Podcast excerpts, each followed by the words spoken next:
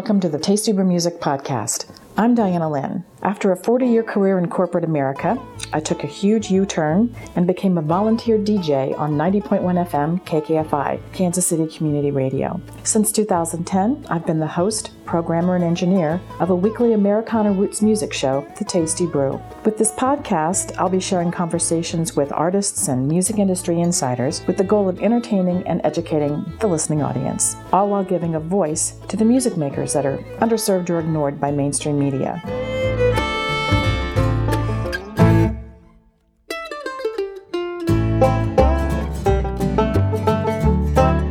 Episode of the Tasty Brew Music Podcast is a conversation between my better half and co founder with me of the Heartland Song Network, Danny Powell, and multi instrumentalist Michael McClintock. Danny conducted this interview at our home in connection with Michael serving as the October 2020 Artist of the Month for the Heartland Song Network, a nonprofit whose mission is to elevate the art of the song through education, collaboration, and mentorship. Michael, from the bustling metropolis of Neosho, Missouri, Graduated in 2006 from the University of Missouri Kansas City Music Conservatory with a Bachelor of Music in Classical Guitar Performance. His first professional music project was playing flamenco. He quickly branched out into multiple genres of music and now performs with Ensemble Iberica, highlighting the music of Spain and Portugal, Cubanisms, the music of Cuba, Slim Hansen and the Poor Choices, a traditional country band, and now the FM Duo, a new project with fellow jazz enthusiast and guitarist Jeff Frayling. It was with Ensemble Iberica that Michael started to introduce the Cuban Tres, a guitar unique to the island, in different styles of music such as jazz, fado, tango, bossa nova, flamenco. Michael, along with his Cuban born wife, Dalida, have formed the project Cubanisms to spread the culture of Cuba in the United States by performing Cuban Latin songs arranged by Michael. They also provide travel guided services to Cuba. Enjoy this conversation with a man with small town Missouri roots, now playing music at a world class level around the globe. Michael McClintock.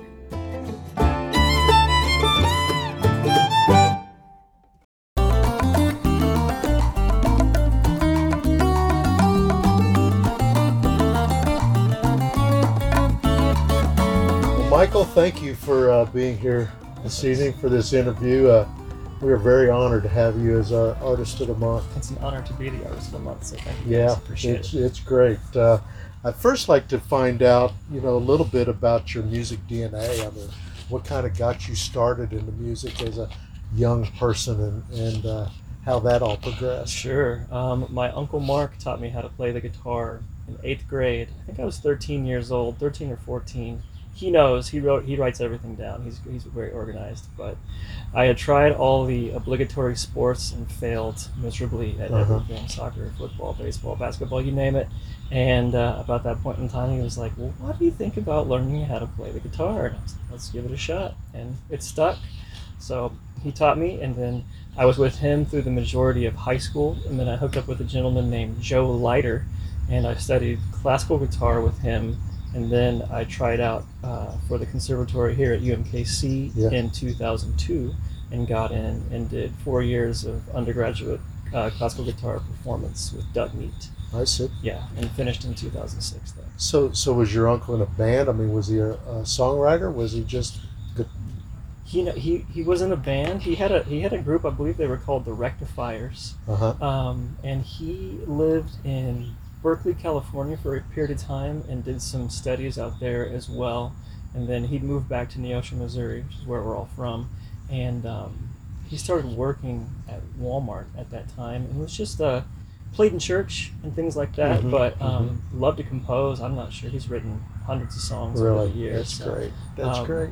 and he yeah he was super you know talented well-rounded he um, introduced me to rock and roll and, and blues uh, taught me how to play a little bit of slide guitar and then um, he even taught me uh, some fingerstyle and a really light introduction to flamenco guitar hmm and i remember um, the guitar company taylor guitars hmm they would always bring these kind of heavy hitting fingerstyle guys through Joplin, Missouri, and they would play in a in a, one of the hotels up there. And I Mhm. remember seeing Doyle Dykes and a guy named Stephen King, and that was kind of my first introduction to fingerstyle. And these guys would play like really heavy Beatles arrangements or like Amazing Grace, and it was Mhm. kind of a Tommy Emmanuel esque, Chet Mhm. Atkins kind of Right. vibe, and I was like, whoa. So now he really worked hard to keep me engaged, taught me how to read music, taught me a really light introduction to, to jazz. Uh-huh. And I was able to play in big band in high school, you know, Wow, just kind of cool. bang out chords. Very Nothing cool. too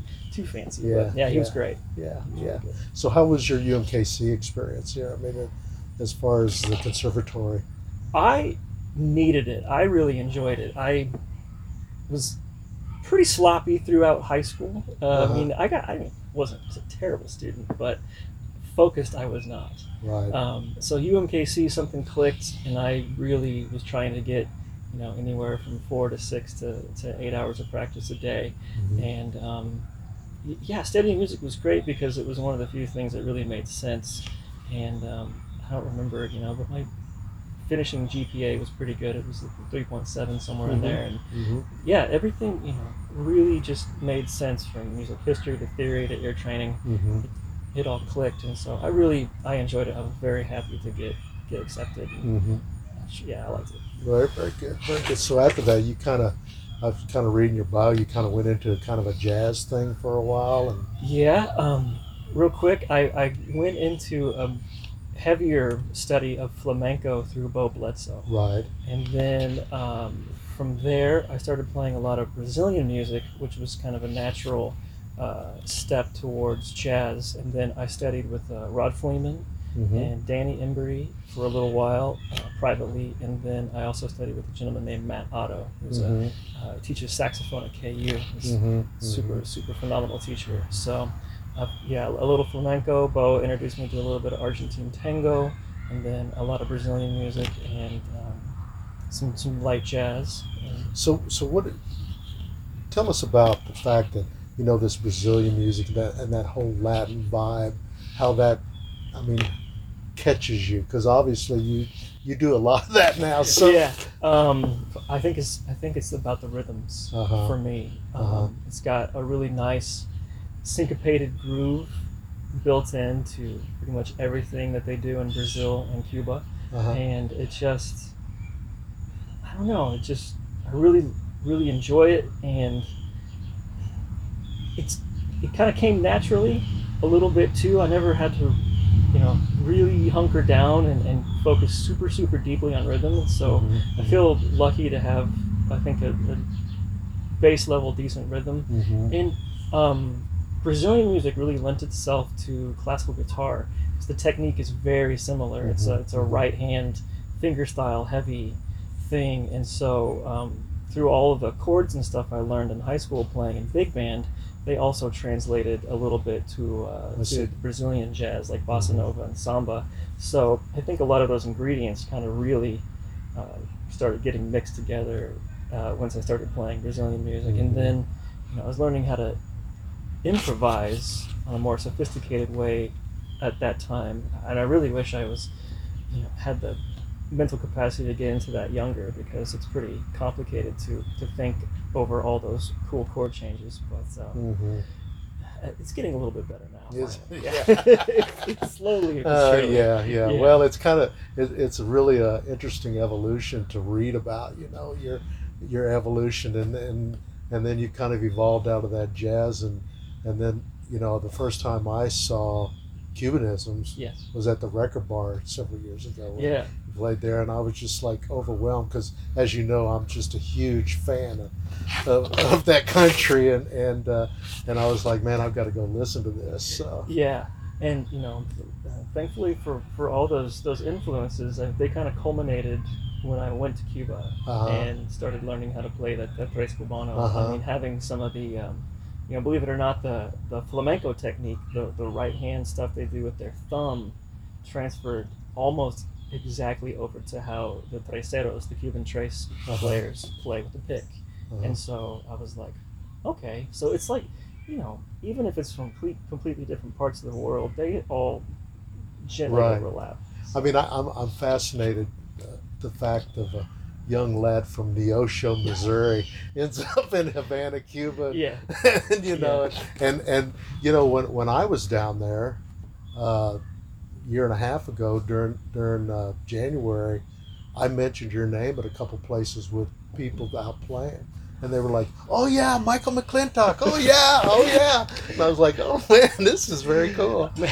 um, luck, luck is luck is an interesting thing. Luck and preparation are, are, are very beautiful things. Yeah. But um, I got really lucky. Well, first of all, meeting my wife, hmm and then um, the proximity of living next to my first tres teacher, which was um, the premier teacher on the island. He's he teaches at um, the Institute for the Superior Arts, which is like their their Juilliard in Havana. hmm And so I'd gotten in touch with a gentleman um, from the United States who also married a Cuban woman and, and learned the instrument. And he gave me like three people to call. And the first person was out of town. And so the second person was Efrain. And he was like, oh, yeah, I just live up the street. He just happened to be like, you know, the, the, the Bobby Watson of, Right. of the you know the thing and so I was like okay cool and so I'd walk up to his house two Yeah. three times and it all just kind of evolved from Yeah. from there but having all those outside techniques being a little acquainted with some Brazilian syncopation those things really helped and so Mhm. that eased a lot of the Cubans immediately they were like oh you kind of speak this you speak a, a portion a portion of this language so right. Right. they that, So you had to go through kind of an acceptance down there too, musically. You know that you could do, that you could hang.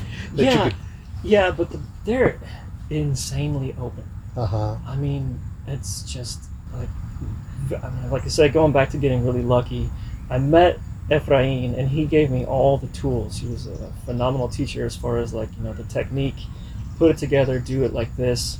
And then um, randomly walking through Old Havana, hmm um, I was walking around with a tres on my shoulder, and some some gentleman called me over to sit in with them, and I, I sat in with them, and then we were walking a little bit further, you know, down the line as you do there, and um, went into a bar called Cafe Paris, I believe, and um, they were just like, "Oh, look, you know, look at this interesting looking guy with a the tres cubano," and I said, "Come up." Yeah. you know, because I mean, they're working all the time, and so I Right. think it's you know it's part of their nature to be super open, but they're also working super hard. Right, so I think right. anytime they see somebody that's like, well, I'll sit in and Yeah. absorb some time, they're like, yeah, Yeah. yeah, come up. Yeah, my experience here, the people were just, I mean, just magnificent. Yeah. You know, I just really, really enjoyed Yeah, being know, there.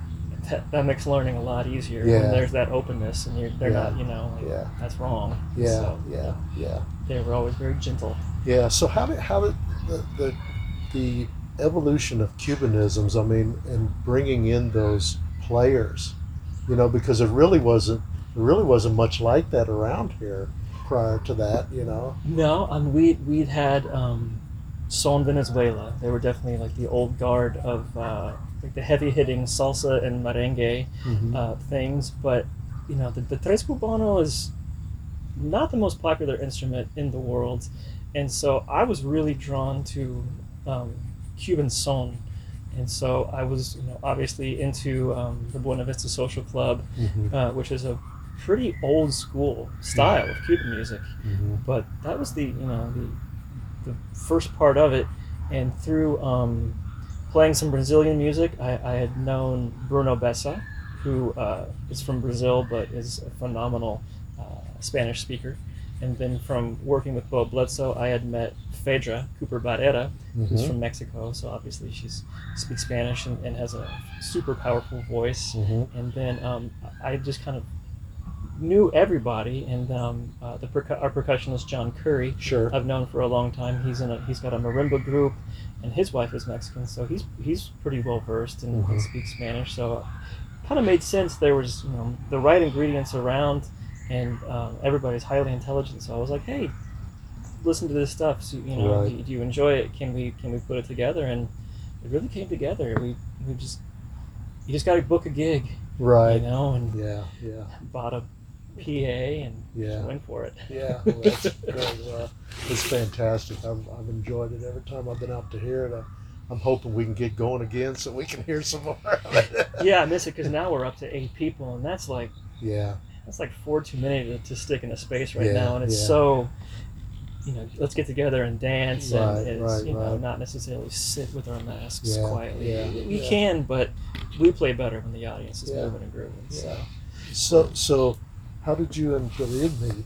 How did how, what was that all about? How's that? Well, that's a, that's a, that's a good story. I met Dalida in 2013 in Havana, Uh huh. and um, I went with a with a friend of mine named Gerardo Rendon. I was studying uh, Spanish. I Uh-huh. was wanting to brush up, and um, he was a super inviting person. And I said, "Yeah, come on over, and we'll do Spanish lessons." And so I was doing Spanish lessons with him and a friend of mine who I used to play a lot of music with, named Jared Stevenson, and just being around, you know, other friends that had always traveled all over the place. I'd never been out of the country. Right. Canada when I was like 10 for an hour or two. I didn't count. Yeah. And um, I was just, I had the itch. Let's go somewhere, anywhere. And he was Mhm. like, "Well, I'm gonna gonna go to Havana. You want to go?" And I was like, "Let's do it. Let's do it." And he had known uh, Dalida from some previous trips to Havana because he, he'd gone a lot because Uh-huh. his uh, stepfather was Cuban. Uh huh. So he was really interested, and um, we met. It was very slow and low. Everybody's like, "Was it love at first sight?" No, it, it, it wasn't. But I was there for three weeks, and uh, I just kind of kept bothering her to, to, show me around. But she was lovely. She Yeah. she she showed me around, and she worked for the uh, the Ministry of uh, Culture, and so she was really well versed with the city and the scene. And so she, our first night, she took me to quite a few different clubs and the, the Hotel Nacional, and just really went out of her way to show me around. And then the following night, we all went out as a group and went uh, salsa dancing. I watched. And that was great, uh, and was blown away by how the Cubans could just move a Yeah. whole room. I'd never seen a whole room of people move like that. Just like stunning, you know, Yeah. stunning, just amazing.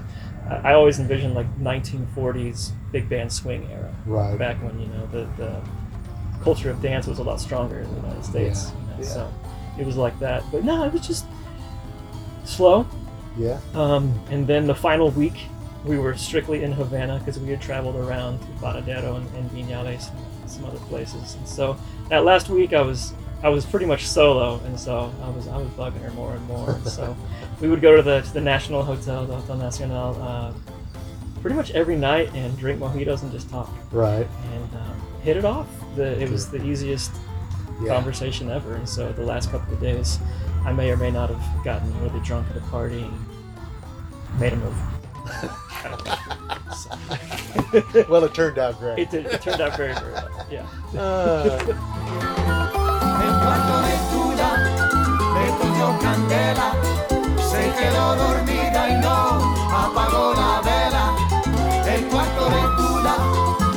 cogió candela, se quedó dormida y no apagó la vela.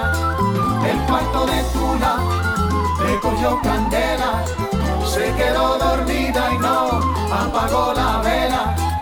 El cuarto de Tula le cogió candela, se quedó dormida y no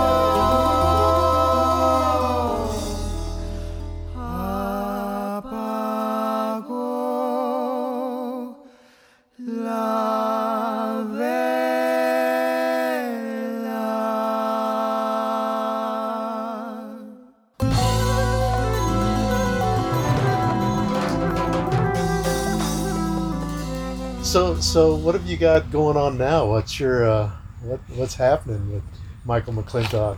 Uh, well, I have been um, composing some original material and recording. Uh, at the very tail end of last year, Cubanisms recorded uh, our, our second album called Trilingual, Mhm. and um, have unfortunately kind of just had to sit on it because after that, uh, my wife and I went to Cuba for, for a big portion of the winter, came back, did a handful of gigs, and then boom, uh, Mhm. COVID.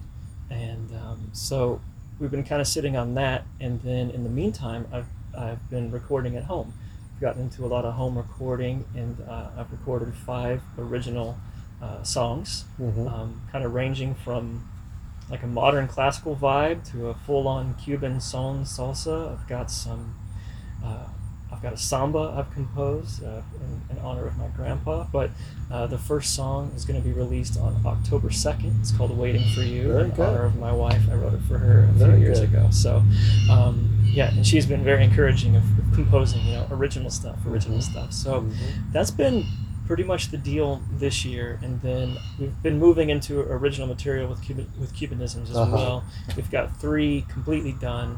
Um, that need to be recorded as soon as possible, and then I've got two others that are pretty much finished, and then um, my wife has been lovely, and she writes lyrics Very for good. that, and Awesome. I do the I do the music. So that's the plan for that is just to kind of start moving into original material with Cubanisms and um, just keep trying to compose as much as as much as possible. Right. Knowing that I've also been working with Jeff Fraley, Uh huh. which has been pretty cool. We've got a, a new group called the FM Duo, um, and uh, we, and with that we've been able to do some of my original compositions. So Right. that's been that's been really cool. It's a new thing. I, I haven't done that much before Yeah, in my I, life. we saw you at the Green Guitar. You and Jeff That's right. that. That's right. it That was- was a while back. It was wonderful. Yeah, it was wonderful. I, I thought then, I thought then, man, these guys are gonna, they're gonna do something together at some point. Yeah, You know? Yeah, no, that's been really cool. Super organic. Um, and we had quite a few things planned for uh, for this year, but everything kind of had to take a step back. But yeah, it hasn't stopped us too Yeah, much. So yeah, yeah, yeah. along. Yeah, I mean, COVID has affected everybody. I mean, have you been able to maintain okay and just, you know, and We have. I, I can't complain. I- Yeah. My wife and I can't complain. We were very fortunate to get um, the um, the government checks that everybody Right, got, but we were able to get the um, unemployment right, with the government. right, so right. that that ran out, but then the, the extra 300 came in. So I've been watching more news than I care to watch. but no, we were we were we were able to both get that, Very and that's good. been very good, that's very been good. good. Well, as you know, the Heartland Song Network, we're all about the elevating the art of the song, you know, and, and uh, we're doing a lot of things, and, and we always want to ask what from from the people we interview, um, what do you think we need to do? I mean, what's your thoughts on how we need to help elevate artists and and and the industry, the ecosystem of music around here? You know, I mean, I to put you on the spot, but I mean, you know, you know, but it, but it's it's important to us because we, you know, that is what we want to do. That is our mission. Right. Here's where editing comes into play. Might have to think about that for a second, because what you guys have been doing has been fantastic. Just the Zoom, the, the Wednesday Zooms Mhm. alone, I've been able to attend to. Um, the first, um, the first lady had moved in from LA. I've forgotten her name. I apologize. Yeah, uh, Um, but she does a lot of Claire com- commercial spot. Yeah, thank you. Yeah. Yeah, com- and it was just refreshing to hear her talk about her time in LA, and then just her mentioning like, oh yeah, like Sony or you know this gigantic company that for me I'm like, oh wow, it's big. You know, just even having somebody uh, come and talk about whatever in that realm for me is very cool. And then the other gentleman was the Nashville songwriter, um, who I think that was a couple weeks ago. Odie. Odie, yeah, Yeah. he was great. He was great as yeah, well. Um, yeah. I think that's a tremendous first step, um, but it's just all, you know, it's just industry based, Right. you know, and it's kind of tricky to to start that industry. But I think you guys are definitely taking the right steps. I feel like between Claire and Odie, and I'm sure a bunch of the other people that um, y'all have spoken to. I mean, just forming some some kind of local industry. You know? Mhm. Obviously, you've got Well, New York, Nashville, And LA. we're hoping we. I mean, one of our goals is to be able to connect the dots. Exactly. You know, because there's so many genres and so many world class musicians, and we don't even know what industry's here. You, know, what I mean? and, uh, because there could be something right under our nose that Yeah. we, don't, we don't know. Yeah. Um, but no, Kansas City's got it going on. Yeah. I mean, like you said, the you got country, blues, rock. Um, even we've got the Latin, we've got jazz. I Mhm, mean, it's mhm. it's super well rounded, very Mhm. diverse, and highly intelligent town Yeah. that is accessible and everybody's friendly. Like you know, there's everybody's open to share, and uh, I think, like you said, connecting the dots. Uh, speaking, you know, New York, Nashville, L.A., but also connecting the dots just Kansas City. locally. because Yeah. Yeah. I, I know you've talked to Pat Conway and some and some other folks, Mhm. and um, do, do, I couldn't even tell you what's out there in Kansas City right Yeah. now, which is kind of embarrassing to, to say, but at the same time, it's like But that's but that's everybody. it's though. everybody, Yeah, right? yeah, it's it's everybody. So I think no, just keep doing what y'all are doing. It's it's very exciting because I I don't want to leave. Kansas City. I mean, because we've got we've got people coming in from L- L.A. and New York that are you know brilliant, Mhm. brilliant musicians, and they're just like, it's, it's, it's expensive, it's difficult, it's and so they're coming they're coming in. Right. That, that caliber's coming in, then I'm, I, I hesitate to think about maybe going out. Right, right, right. Yeah, yeah, So, yeah. so but yeah, no, just just more of that, and then um, some kind of you know recording network Mm-hmm. you know, because it's Kansas City is a beautiful place to, to do performances. Um, I've heard talk of having maybe some mid-sized venues would be beneficial, maybe like that 400 Mhm, range, mhm. 400 to 600 uh, person range. But then I always just kind of feel like the industries are, are built around you know the, record labels, and um, hmm but even that's changing. Yeah, I it's mean, changed you a know, lot. But you don't even make an album anymore. Right. It's just Right. And so I mean, it's, it's really tricky to to comment to have an opinion because Yeah.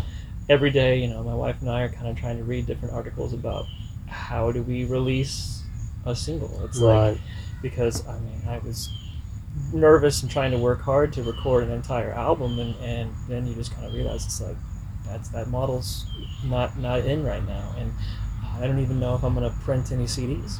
Right. I think right. it's just going to be straight digital. Yeah, it's, I mean, I've seen that more and more myself. That people are, they'll put a lot in the can, but they're releasing a single at a time, Yeah. every six months or whatever. Yeah, know? it's just those little touches. I think everybody wants Yeah. to be Yeah. um, yeah. refreshed frequently. It's like your computer, you know. Well, and and this COVID situation has changed the industry. I mean, it's it it in some positive ways it has it has tore down Yeah. the existing structure. Yeah. And you know, we're hoping to be involved in helping making it better. Yeah. I mean, we want we want our artists to be able to stay here, make a living here, Totally, so we can enjoy it. absolutely. You know, and It's extremely doable. Like I Yeah. Kansas City is such a great spot. I mean, to even buy a home. I Mhm. mean, those things that I won't speak for any other musician, but as myself, you know, didn't think about that stuff in, in depth when I was in college or Right. even out of college or until my late twenties. But then, you know, luckily Kansas City was was friendly financially, and I was like, oh, I can actually do this and Yeah. spend less in rent.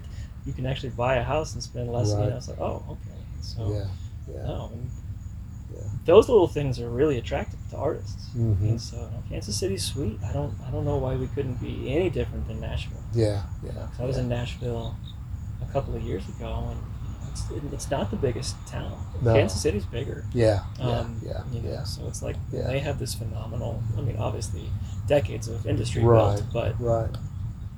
But it's very hierarchical.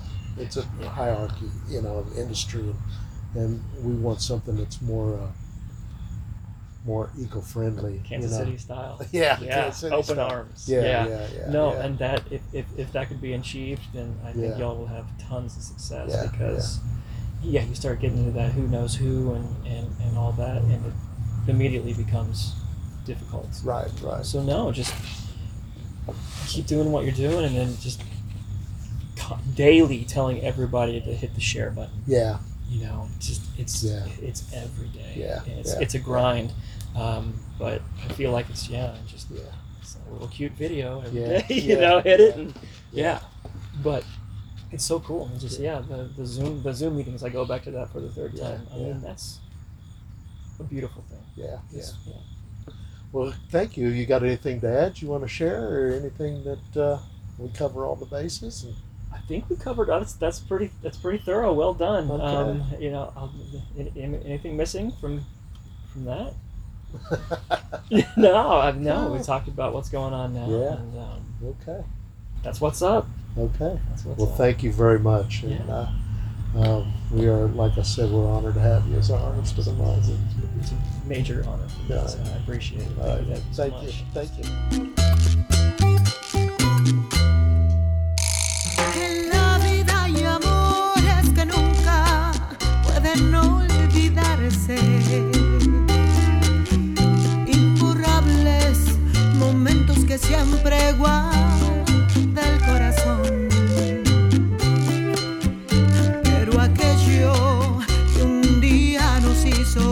temblar de alegría.